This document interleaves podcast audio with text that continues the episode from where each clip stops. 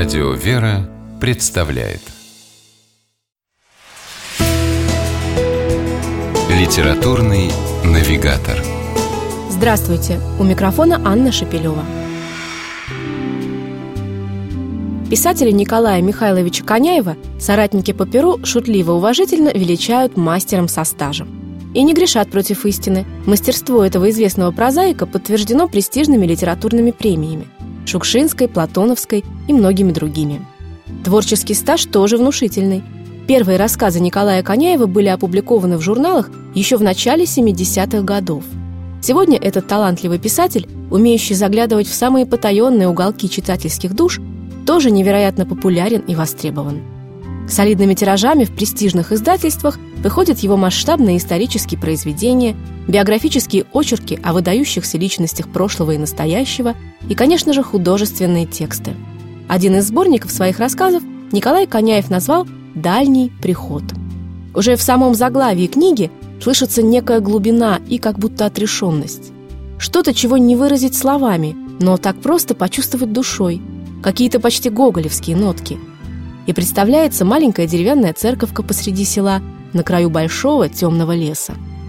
Книгу открывает рассказ, по которому и был назван весь сборник «Дальний приход». Читатель попадает на серый перрон автовокзала в глухом райцентре.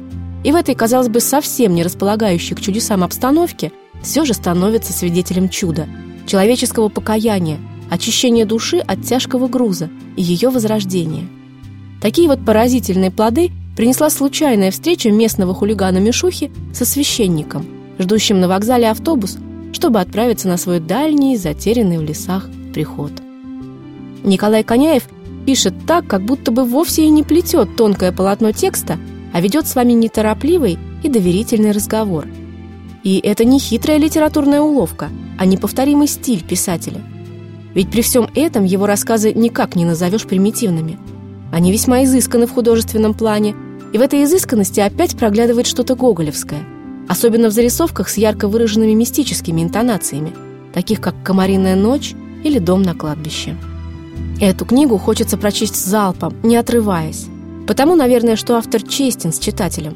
Николай Коняев не лукавит, не заигрывает с ним, но целится словом в самое сердце и метким попаданием пробуждает в нас желание задать себе самые главные вопросы – за ответами на которые нам совсем не обязательно ехать на дальний приход. С вами была программа «Литературный навигатор» и ее ведущая Анна Шапилева.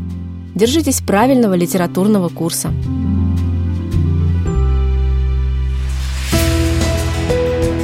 «Литературный навигатор»